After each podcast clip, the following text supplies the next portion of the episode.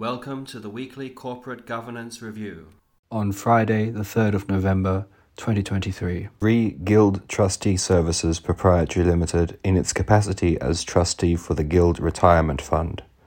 Supreme Court of Victoria.